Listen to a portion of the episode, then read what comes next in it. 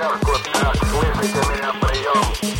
uh, I happen to have a special guest with me today uh, via satellite downlink. Making the world more open and connected.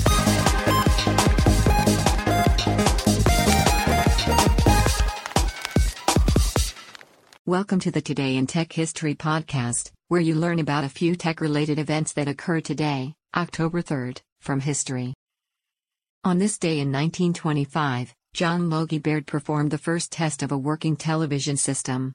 It delivered a grayscale 30 line vertically scanned image, at 5 frames per second. After a ventriloquist's dummy appeared on screen, 20 year old William Edward Taynton became the first person televised in full tonal range. On this day in 1955, ENIAC was shut down for the last time.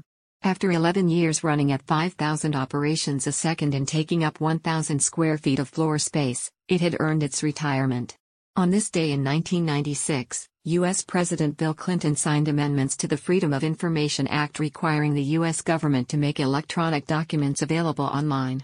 On this day in 2015, Google officially reorganized, merging with a new parent company called Alphabet. Subsidiaries included Google, Google Fiber, Calico, and Life Sciences, Google Ventures and Google Capital, Nest, and Google X Sundar Pichai was named CEO of Google while Larry Page became CEO of Alphabet and Sergey Brin became president of Alphabet. That's a look at tech history for October 3rd. If you'd like some more, go take a look at the year in tech history, illustrated by Scott Johnson. You can find it at tommerrittbooks.com. Help support the show by reviewing us on iTunes or your favorite podcatcher.